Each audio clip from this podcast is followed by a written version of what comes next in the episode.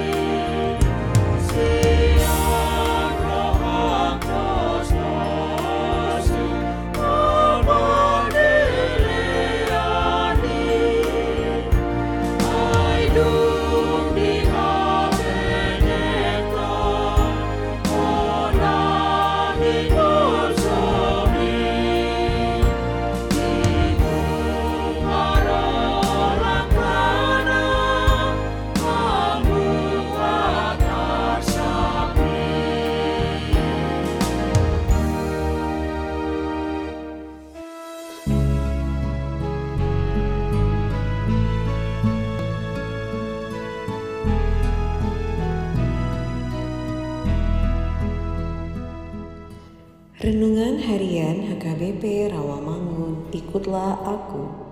Rabu, 27 September 2023. Dengan judul Serahkanlah kuatirmu kepada Tuhan. Bacaan kita pagi ini tertulis dari Yeremia 37 ayat 1 sampai 21. Bacaan kita malam ini tertulis dari 1 Timotius 6 ayat 11 sampai 21. Dan kebenaran firman Tuhan yang menjadi ayat renungan kita hari ini terambil dari Mazmur 55 ayat 23 yang berbunyi Serahkanlah kuatirmu kepada Tuhan, maka ia akan memelihara engkau. Tidak untuk selama-lamanya dibiarkannya orang benar itu goyah. Demikianlah firman Tuhan. Sahabat ikutlah aku yang dikasihi Tuhan Yesus. Daud merasa hatinya begitu sakit dan hancur. Daud selalu berseru kepada Tuhan dalam menghadapi situasi apa pun. Ada situasi-situasi tertentu dalam hidup ini yang menguras kekuatan mental, fisik, dan emosional kita, dan membuat kita tidak lagi sanggup bertahan. Daud melukiskan sebuah situasi ketika musuh-musuh mengancamnya dan ia merasakan luapan emosi dari kemarahan mereka. Ia perlu melepaskan diri dari tekanan yang sedang dihadapinya. Saat menyelami perasaannya, Daud menemukan cara untuk menenangkan diri di tengah kegalauan pikirannya. Ia berkata, "Tetapi aku ini percaya kepadamu." Daud menyadari bahwa Allah akan menopang ketika kita percaya dan menyerahkan segala masalah kita kepadanya. Allah sendiri yang memegang kendali atas setiap aspek kehidupan kita. Daripada berusaha melakukan segala sesuatu dengan kekuatan kita sendiri, kita bisa menemukan peristirahatan di dalam Allah. Terkadang kita hanya perlu memintanya untuk mengatasi persoalan kita.